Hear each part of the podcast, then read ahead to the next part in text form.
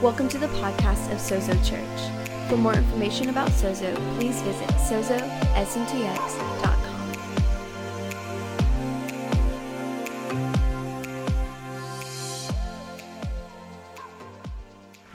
Thank you, Jarrett. Good morning. It's good to be together. Yes. Yes. Well, I don't know if you noticed, but we actually like we really like to worship around here.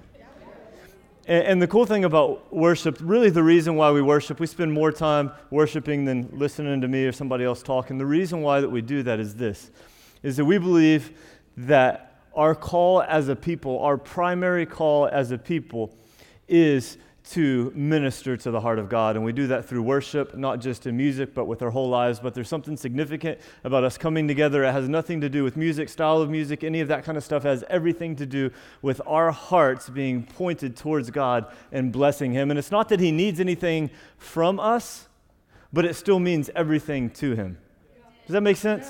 And so we worship not, not like we're not even trying to get anything from God because Ephesians 1 3 says He's already given us everything in Jesus. So it's not that we're trying to pull on Him for anything, but it's actually just because of who He is, what He's done for us, and how much we love Him. And so that's why we sing for a long time. It's not like, hey, we're just going to have Christian karaoke and just do like, it's because we actually, we, believe our call as a people is primarily to be a blessing to the heart of God. Does that sound all right?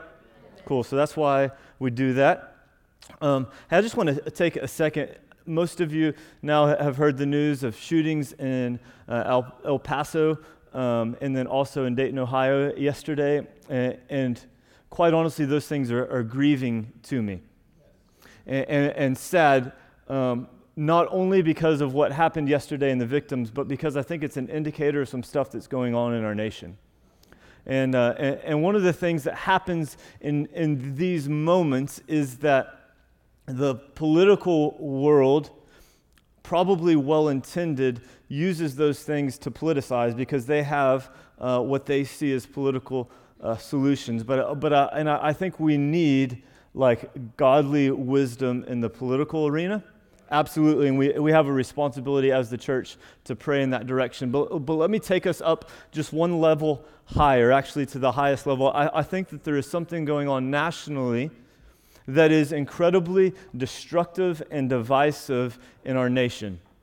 And, and I feel like there is a, a, spiritual battle that has to be won in the place of prayer if we're ever going to see uh, any sort of, of uh, godly victories in the place of politics. And so we have a responsibility to pray. That's on us. It's not the, it's not our, we want our political leaders to pray, absolutely, but it's not on them, it's on us, the, the church of God, the, the actual, the government of God on earth to pray and see things changed. And, and sadly, what I'm, what I'm picking up is that we're often more interested in the church and participating with divisiveness and name calling instead of turning to prayer to see God bring solutions. And I just think that it's time that we stop playing those games and that we start getting serious about prayer. And that maybe if we spend more time in prayer and less time arguing on social media, then we could actually see things change. Amen? So here's what we're going to do we're going to all stand. And we're going to grab hands and we're going to stretch across this auditorium and we're just going to come into agreement and we're going to pray and we're going to just believe God that, that strongholds will be defeated as we prayed and that it'll shift the atmosphere. Here's one of the things about prayer we pray in faith and we believe in faith, and it doesn't mean that we stop praying. Sometimes prayer is a one time thing, a one and done thing, and sometimes prayer is knocking. And when Jesus says in, in Luke or in uh, Matthew 7 that you pray, that you knock, it's actually knock and you keep knocking. The, the word there is this picture of knocking a door down with a stick. And I just think that we have a responsibility to say, not in our city, not in our region, not in our nation. Amen? And so, Jesus, we just. We, we thank you that you are the Lord of all. You are the King of kings and the King of, of politicians and presidents and, all, and world leaders and of governors and of uh, law enforcement and of lawlessness, that you're, you're going to reign even over lawlessness and see order brought. And so we just decree in Jesus' name order in our nation. We say no more divisiveness in Jesus' name. I don't care what side you're on, we're, stop, we're going to stop playing sides and we're just going to submit to you, King Jesus. And Lord, we ask, Lord, that you would move mightily. And Lord, we pray for the, the victims that, that were in those situations and, and their family members, God. And we ask for the comfort of your Holy Spirit. Lord, we pray even for those um, who committed those horrible acts of violence, Lord. And we ask, Lord, that you would be near them, God, that you would, that you would be working on their hearts and their lives, God. And we ask, Lord, even for their families, Lord, for protection. And Lord, I, I thank you that you are moving in the heavenlies. In Jesus' name. Amen? Amen. Amen. Thanks for joining me in that.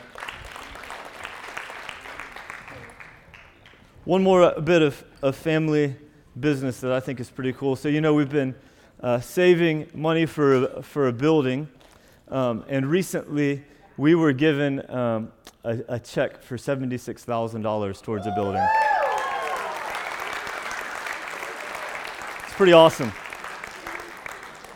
And, and so uh, I feel like this thing is picking up a little bit of steam. We're just praying. We, we, we're just going to follow the Holy Spirit. We're, we're going to ask for wisdom and believe. I think He's given us some steps, but um, I'm just amazed. And I just want to tell you just, just something about this money. Typically, when you get like large sums of money, it comes from people with incredibly large sums of money. But this was actually not a, a gift given out of like uh, millions and millions of dollars of an estate. This was actually given um, by people who were taking a step of faith, believing in, in God's call on them. In fact, as we were talking through the money, and, and we spent quite a bit of time just talking through, making sure this was a wise decision, best decision, it was clearly a decision of faith and obedience. Um, but one family member said, This is the closest thing to the widow's mite that I've ever seen. Um, and so I'm like personally, like absolutely encouraged, but also uh, incredibly challenged. And so I'm just really grateful. So, God, we just thank you that you're doing something in that way, God. And we just ask, Lord, that you would bring in uh, everything that we need, that you would give us and our team divine wisdom. In Jesus' name, amen. Exciting times. So, Lauren and I have been married 13 years now. I think that's, yep, 13 years. It's been really good. It's probably been better for me than it has been for her. Um, but we started while I was, I was living in England, finishing school, and um, uh, um, on a church planning team. And, uh, and so we met actually at my brother's wedding, and then um, a few months later, she came actually on a team I think that Jim and Debbie had led to uh, Kenya, and a few of uh, the folks on their team stopped by Wolverhampton, England, where I lived. And uh, we caught each other's eye for sure in that moment. And so um, she knew I needed a little bit of help, I think. So she sent our whole team uh, an email, um, and I responded very quickly. Um, and so then we started like emailing, and, and, and emails uh, led to uh, AOL Instant Messenger. Um, and then and then God said, let there be Skype. And actually, while we were dating, Skype kind of evolved, and because phone calls were like a dollar a minute, and so uh, I, I, did that a few times, and it was well worth it. But I was really grateful for Skype, um, just voice Skype, not video Skype. It wasn't uh, that great. Um, and anyways, uh, so we began to talk, and and I realized, man, like this isn't like just just talking and like this pretty girl that, that I'm just going to talk to, but I realized I'm really interested in her and, um, and we need to actually spend some time together so that we can define our, our relationship. Like, we need to know, okay, how, how's this thing going to work? What's it going to look like? And so I, uh, quite honestly, by faith, um, said, hey, I think you should fly over to England, and I will, as a missionary with no money, pay for half of your plane ticket to get here. and so um, I did, and, and uh, actually, one of my, my good friends um, had. Uh, just out of the blue sent $1,000 to me. Um, and so it paid um, for like more than my half of the plane ticket and then like several days of dates. Let me be clear. And me inviting her to England, she did not stay with me in my house. She stayed with uh, ladies on our team.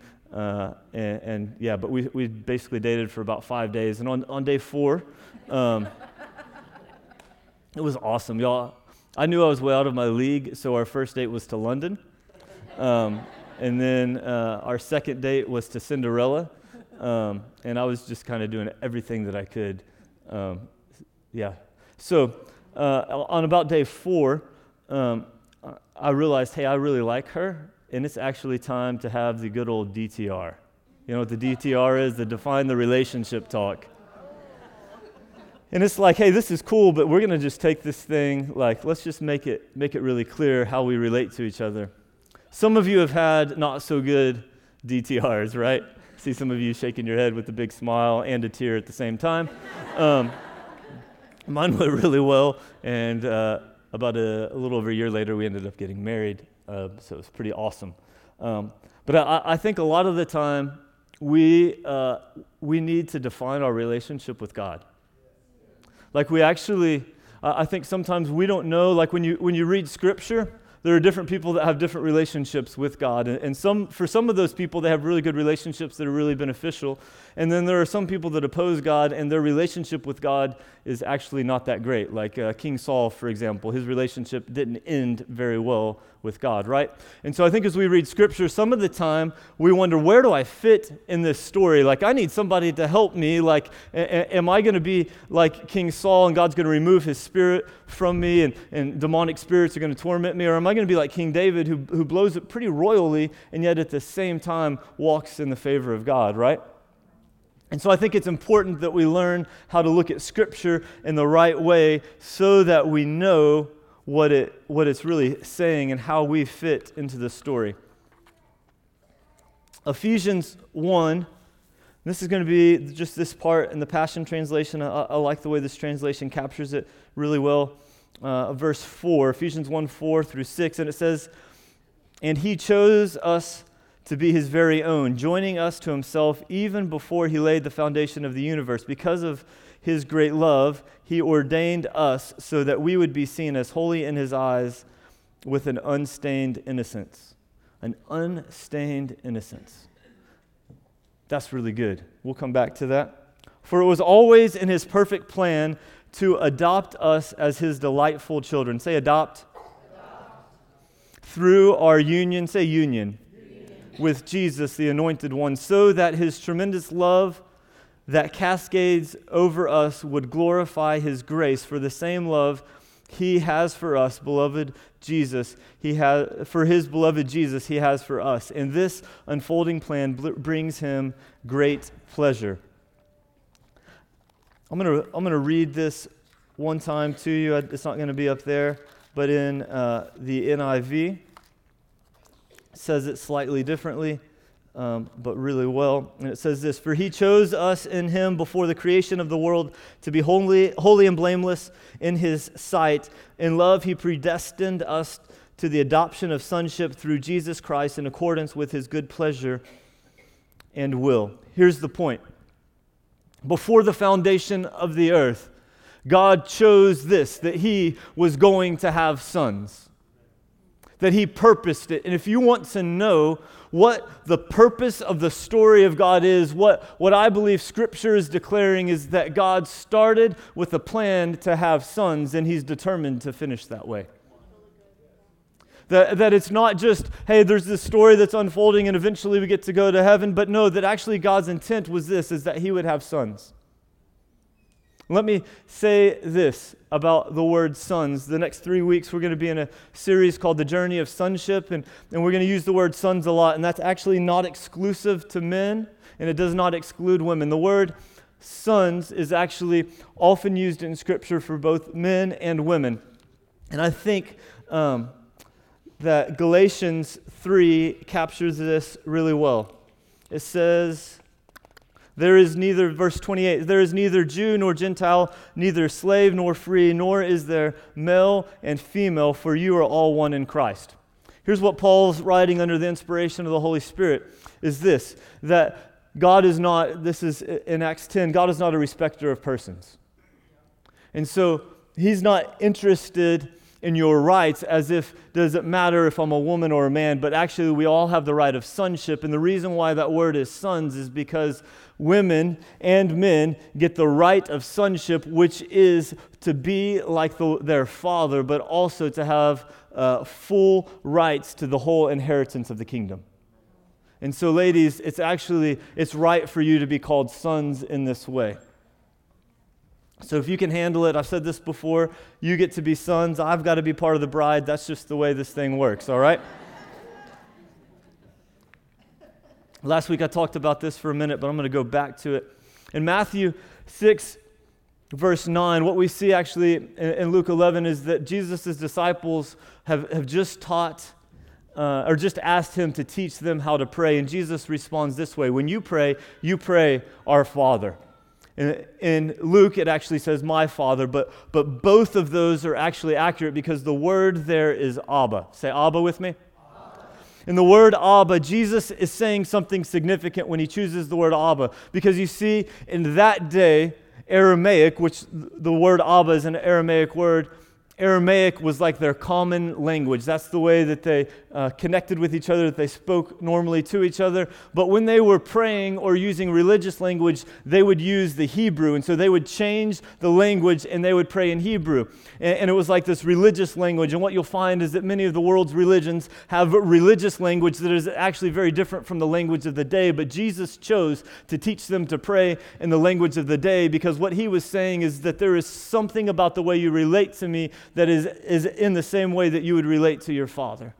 And, and so he says, You pray uh, Abba, which means our Father. It also means my Father. And here's something that's interesting. This is one of the first times that we see God related in all of Scripture to as Father. In the Old Testament, what we see is that he's described in metaphor and in simile as like a father, but not that, he's, not that we have the ability to relate to him as our Father. And so, what Jesus is, is doing is he's saying, Look, you get the same kind of access to the Father that I have. You get the same kind of relationship to the Father that I have. And so, you get to pray Abba, which is really like this way of saying daddy. And I think sometimes it's uncomfortable for us to say to God, Daddy, Father. I'm going to let I'm going to approach you in the same way that I would approach our, my father. And there's a few reasons why that may be difficult. One, you may not have that kind of relationship with your dad. But two, for you to begin to see God as Father begins to change everything. And you see, when we begin to relate to God as our Father, as my Father, that, that collectively He's our Father, which makes us brothers and sisters, but, but then He's also, he's, he's my daddy. It changes the way that I see Him. It changes the way that I see myself, that I relate to Him. And so I don't have to pray in this huge fancy language, but instead I pray to, to the one who is fathering me. And I believe that if there is any type of relationship that should define the way that we relate to God, it's a father son relationship. That's actually become like the lens that I read all of Scripture through because I believe that, that the way that we see God should be not just as if He were our Father, but as our Father, as the Father like no other Father, the Father that's always been fathering us. And so he's saying, Approach me like your daddy.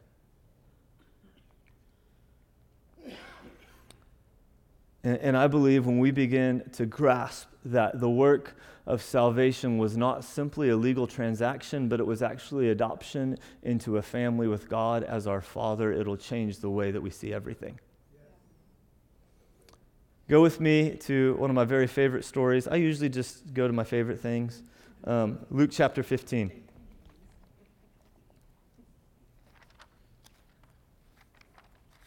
We call this the story of the prodigal son. I think it's better than that. I think it's actually the story of the perfect father.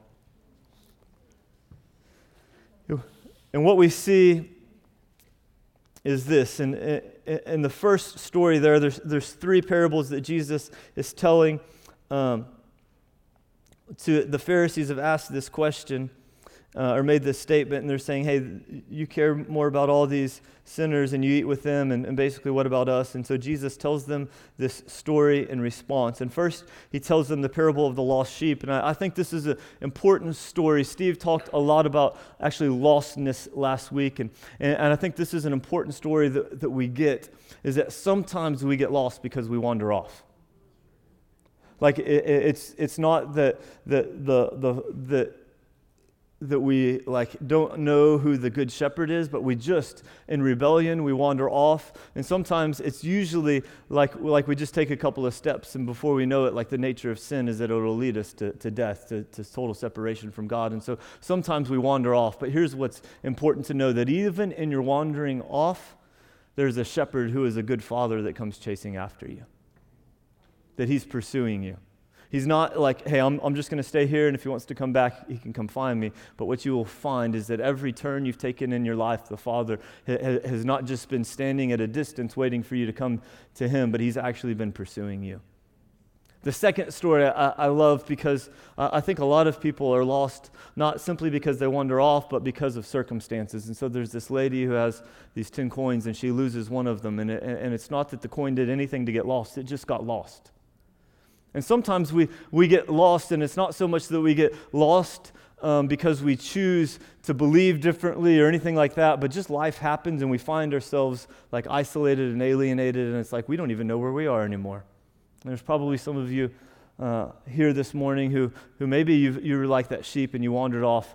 Um, somewhat intentionally, and there are probably others of you here that, that your lostness is just, it's just, well, I didn't even realize. Like it's like I gave my life to Jesus, but I just didn't even realize that I actually feel really, really lost. And, and I believe that it's the heart of the Father that He is pursuing you. But let's get, let's get to the, the big story here.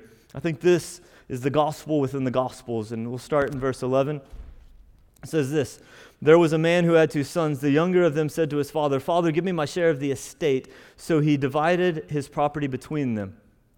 Now, this is not an uncommon story. This was actually, Jesus isn't simply making up a scenario. This is a common scenario in Jesus' day and actually throughout even the whole world outside of the Jewish world that, that, a, a, that a son may come to his father. And oftentimes, by the way, fathers divided their estate and their inheritance among their kids even before they passed away. It was kind of like they went into retirement, and so they said, Okay, kids, this is all yours. Now you're in charge of managing the estate.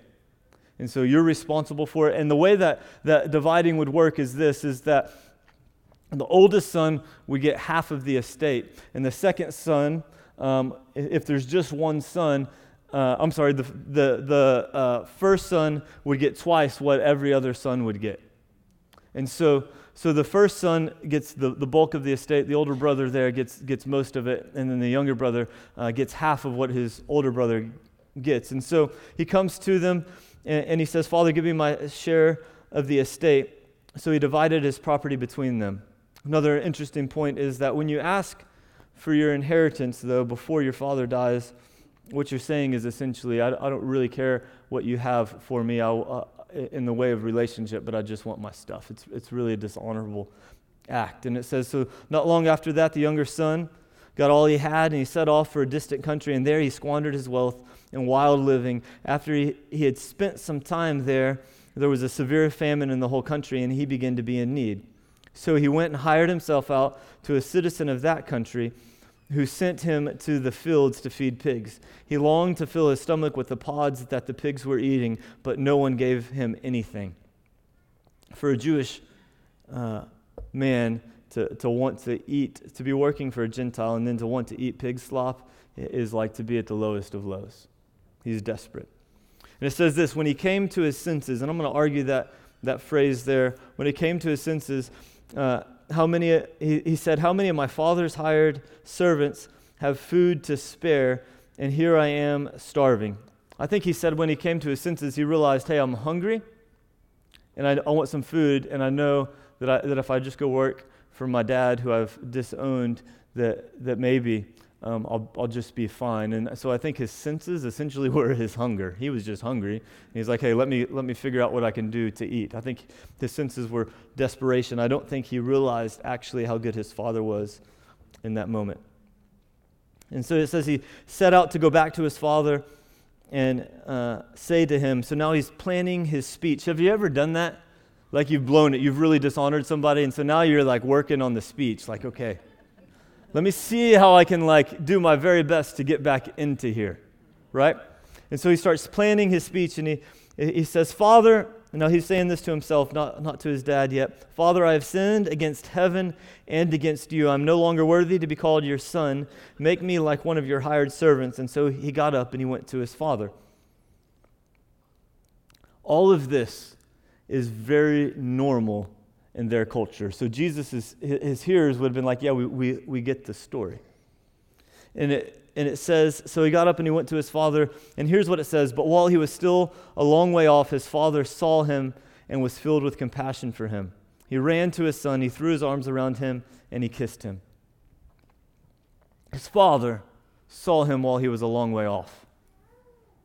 I'd like to suggest to you it's because his father was watching for him. His father knew my son's going to come home one day. And so I, I, I imagine probably periodically throughout the day, the father going and he's, he's looking down that path, maybe over a few hills to see, hey, is my son on the road yet? Is, is he coming this way? And, and he, he, see, this is, this again is all normal. They actually have custom ritual ceremony for this moment. And here's what's supposed to happen in this moment. Kenneth Bailey, um, who lived in the Middle East for a long time. He's a, he's a scholar, theologian, and, and so he studied their culture and he, he, he, he, he discovered um, what would happen in that moment, and it's called the Kazazah ceremony. And in the Kazazah ceremony, here's what would happen the oldest son would be the ringleader for this ceremony. And what he would do is he would gather up all the townspeople, everybody in the villages nearby, and they would all have clay pots. And they would come with the clay pots. And, they would gather around this, this wayward child, this prodigal, and they would begin to smash the pots. And they would say, Shame on you! Shame on you! And, and it would be absolutely humiliating. And so the, the son who had been a prodigal had to know that what he was headed for was the Kazazah ceremony. That he was about to have everybody knowing his business and shaming him. Have you ever felt shame? Have you ever felt it's like this alienation thing that it's like, man, I am just so unworthy that, that I, I just don't even want to be around anybody. And yet this guy was so hungry and so desperate that he said, Forget the shame, I'm going home. But something happened in that moment. The father who had always been looking for a son, and I suppose that the reason why he was always looking for his son was this that he had a plan. He had a plan to outrun the Kazazah ceremony. And so what he did is this. It says that he had to run, and in, in that day, a, a man over 40 would never run. The reason why he would never run is, is, is this is that he would have to pick up his robe and when he picked up his robe he would expose his knees and in that day in that culture it was shameful for a, for a man to expose his knees. And so what the father did is this he said, I am taking on the shame of the son so that, I, that he won't have to endure the shame that's coming to him, and instead I'll take that on me. And, and, I think many of us have blown it in ways where we can relate, where we've just felt so ashamed. Like, so ashamed that I, I can't relate to anybody. I can't relate to God. I, I remember struggling in my teens with, with some, some sexual stuff, and I just felt so ashamed. In fact, I would be asked to, to, to lead certain things in youth group. Even in school, I got elected to a school council position that I didn't run for. And there was just like this favor on my life for that. And yet I was wrestling with shame, and I didn't understand that God had actually come to take my shame away. And, and so I said, No, I, I, I, can't do that. I didn't explain to anybody. That would have been too shameful. But I, I think we've got these things in our lives that are actually holding us back from approaching the Father. And what we forget is that He's the one that took our shame on Him. And so we have nothing to be ashamed of. You have you can't hide from the Father, and so there's no reason to hold back from the Father. You have to understand that Jesus went to the cross because he wanted to bear our shame for us. He wanted to carry our shame for us. And so we don't need to be ashamed to come to him because he's already paid the price for our shame. And so often we get stuck under sh- such bondage of shame. And here's one way you can, you can tell if you're stuck under shame, or a couple of ways. One is that you distance yourself from people. And, and, that even from a distance, when you see people talking, you assume they're talking about you, and it's not good. Another, another way that we, we, we, try to deal with shame is this, is that we blame. And blame is simply the shifting of shame. Like Adam. I, I, I, I didn't eat the fruit first, God. That woman that you gave me. It's like, I'm going to, everybody but me. It's not me. It's, it's you, God. You gave her to me, and, and you put the tree there, and it's, and it's her. She, she did it, and then I, you know, I just ate, ate of it. And I think so often we just try, we try to find every excuse. We try to blame everybody. All that temptation, I just, I'm just stuck, and I just, I'm, I'm, I, there's no way. I'm just, it's just, it was like, I didn't even mean to. I fell into sin. Let me say this it is impossible for you to fall into sin. Like I'm just walking and I tripped and then I sinned. No, you don't fall into sin. That's not what sin is. Sin is always a choice. It may be conscious, it may be subconscious, but it's always a choice. And, and so we got to stop blaming our circumstances, blaming the people around us. You chose to be there. And so, so often, shame keeps us from the one that wants to remove our shame from us. And I just think we just got to stop. Let's just, let's just quit it. And, and I, I, really believe this morning, even as we take communion a little bit and, and have people here for ministry, I really believe that God wants to remove shame from us. And so let's, let's keep going. It says, um, the son said to the father, Father, I have sinned against heaven and against you. I'm no longer worthy to be called the son, be called your son. So he's going down the speech, right? And it says, But the father said to his servants, You notice this, the father never responds to the son? He's like, I'm not listening to you. You don't get to determine the way this thing goes. It, it's on me. And so he's not even paying attention. And he interrupts him and says, The father said to his servants, Quick, bring the best robe and put it on him. Bring the ring and put it on his finger and the sandals on his feet. He's not even saying, Hey, son, this is what's going to happen to you. He's not even giving the son a choice in the matter.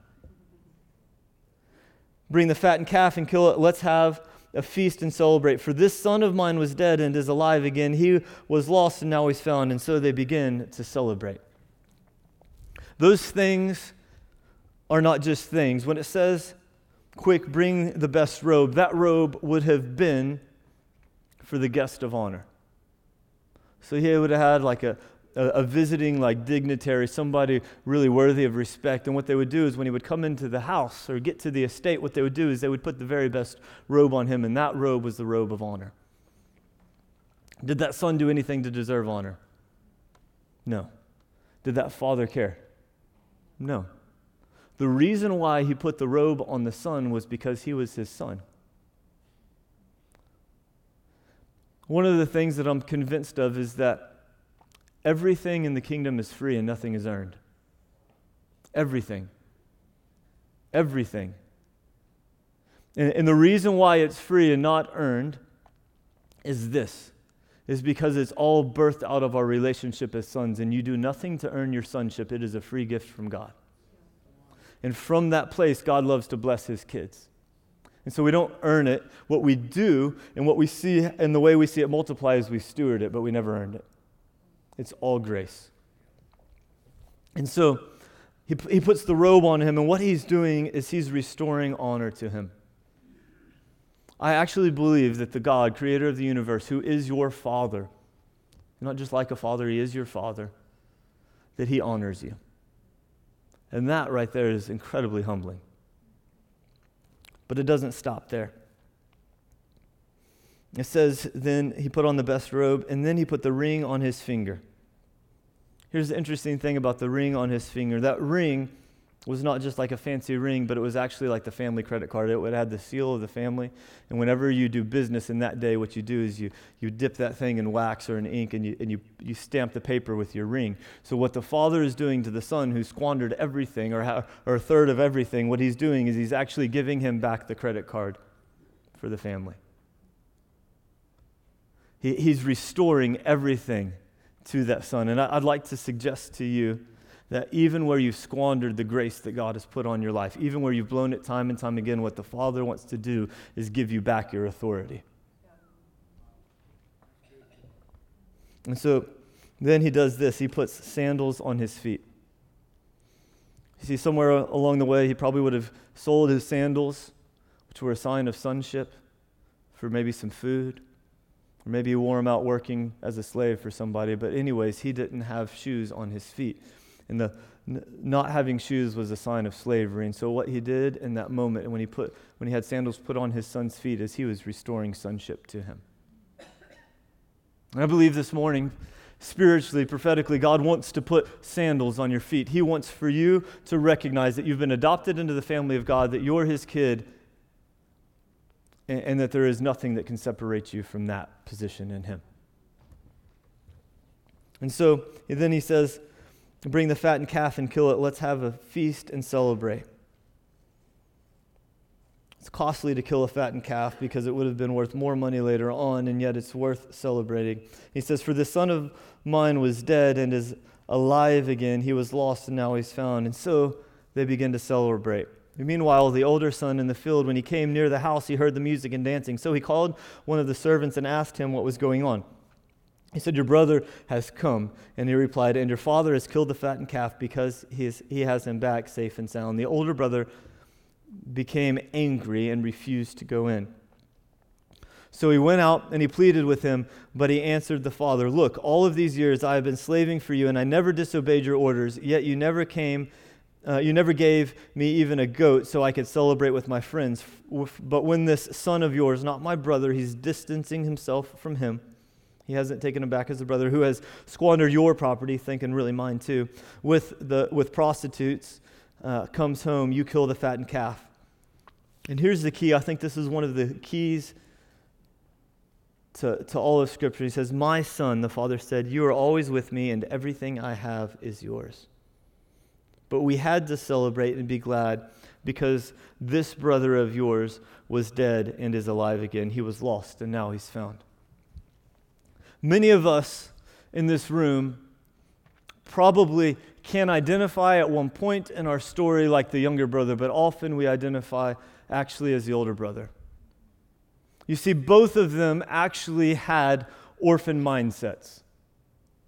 One of them had an orphan mindset that led them to act orphaned all off on their own, but meanwhile, the older brother was an orphan in his very own home he didn't recognize who his father was and how good he was. And so, while the younger brother squandered it in wild living, the older brother was acting like an orphan all at home because he thought that he had to earn his position with the father. He's saying, Look at everything I've done, and you're still not treating me like a son. And the father said, I, I was never treating you based on your performance, I was always treating you based on our relationship. You understand, God's not treating you based on your performance. He's actually treating you based on His goodness, made uh, manifest through Jesus. And so God isn't giving you what you deserve. He's actually giving you and I what we deserve because, or what Jesus deserved because we're now positioned in the same place that Jesus was in relationship to God. And when we begin to recognize, hey, I, I, I don't have to earn anything, it's not, hey, God, what, what can you do for me? When He's actually saying, look, everything I have is yours. That's, I started off by saying that. That's Ephesians 1 3. We've been given every spiritual blessing in Christ Jesus. And we recognize that we don't have to perform for God, that it's actually not a performance based relationship. And I think that's one of the things that we actually miss in the transition from the old covenant to the new covenant. In the old covenant, they got punished based on their sin. In the new covenant, we get grace based on Jesus' performance at the cross. And so when he said it's finished, it's no longer that God's interacting with us on the basis of performance. He's actually interacting with us on the basis of sonship. It doesn't mean that there aren't consequences for our sin. The reason why sin is called sin is because it's a label put on things that are dangerous to you, all right? But it does mean this that your relationship with God is not going to change on God's behalf because of something that you do. God's not relating to you on that basis. He's not relating to you on the basis of performance, He's relating to you on the basis of sonship. You've been adopted. And, and I love Paul just captures that so well. He says, uh, in Galatians 4 1 through 7. We're going to read these couple of verses and then we'll be done. Galatians 4.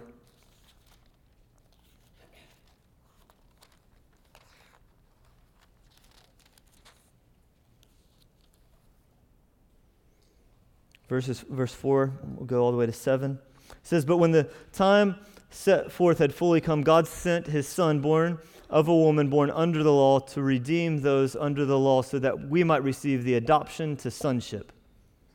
Because we are his sons, God sent the Spirit of his Son into our hearts, which cries out, Abba. Say Abba with me again. Abba, Abba Father. And it's interesting because Paul would have written this in Greek, but he included that word, the Aramaic word for father there, because he wanted them to recognize that it's not this like far off statement, but it's like daddy, father. You get that kind of relationship. And so he protected it there. He said, So you are no longer a slave, but God's child. And since you are his child, God made you an heir. What Paul is saying is that the gospel is this that it was always God's heart that you and I would be children of God, that we would be adopted into the family of God. And, and, so Jesus came and he died on the cross so that he could buy us back. It was like the down payment of adoption, so that he could buy us back into the family of God. And then he ascends and he sits next to the Father in heaven. And what Acts 2 says is that when the, when the Son ascended into heaven, that the, the Father poured out on the Son the Spirit. Because we're in Jesus, when we put our faith in Him, we're now positioned to receive the Spirit of God into our lives. And that Spirit is what marks us as sons. And here's the thing about being marked as a son a son is always supposed to look like and represent his father. So you have to understand what Jesus was doing through through that moment and everything that he did, he was, he was bringing us back to what we were always meant to be, which was children of God, made in the image of God, representing God to the whole world. And now the Holy Spirit empowers us in that way.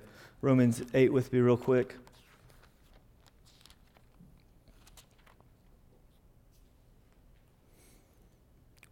Verse uh, 14 For those who are led by the Spirit of God are the children of God. That's why we're a spirit led people. The spirit you receive does not make you slaves, so that you live in fear again. Let me say this.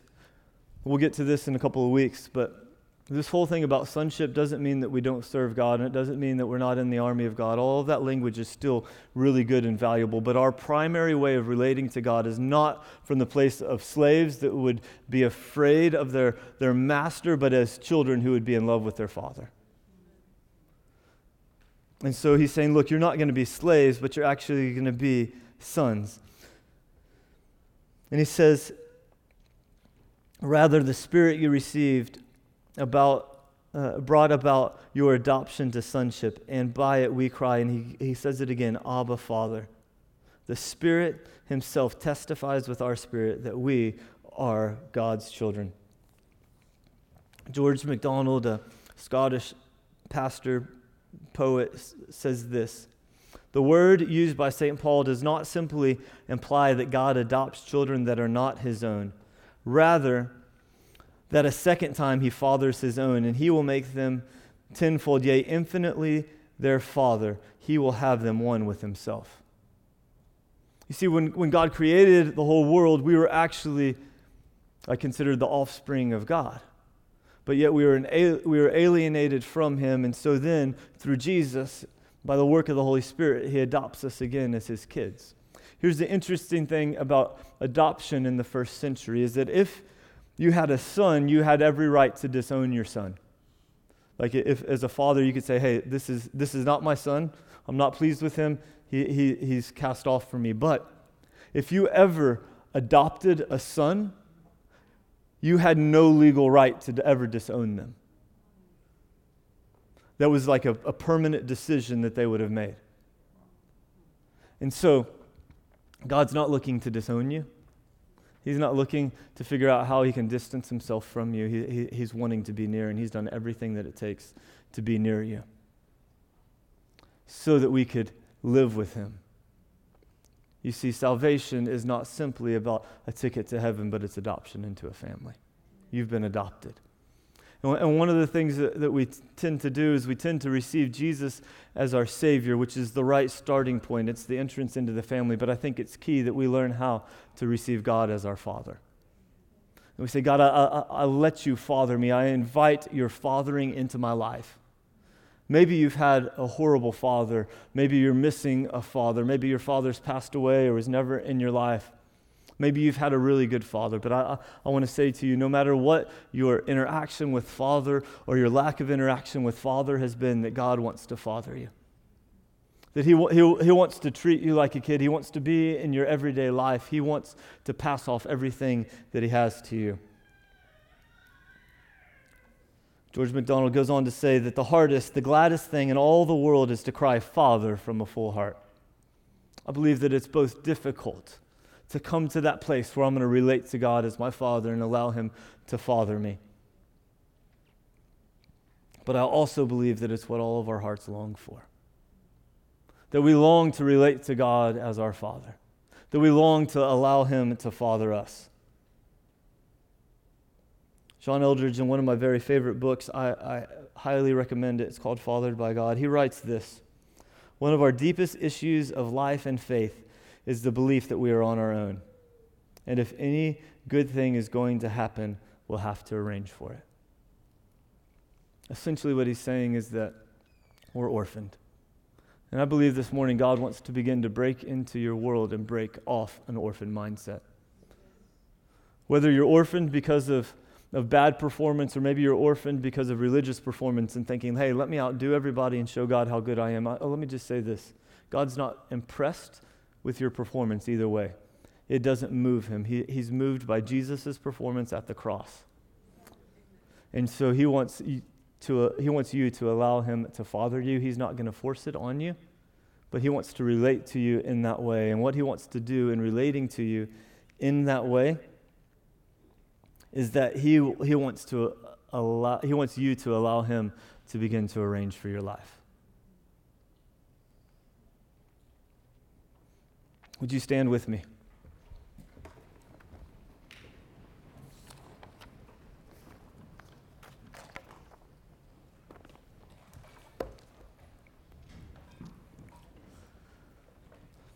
Let's, let's pray this as a declaration. So I'm going to say a few lines and then you repeat it. Abba, Father, Daddy, I receive you into my life. I invite you to father me. I trust you to father me. I've been adopted. I'm a child of God.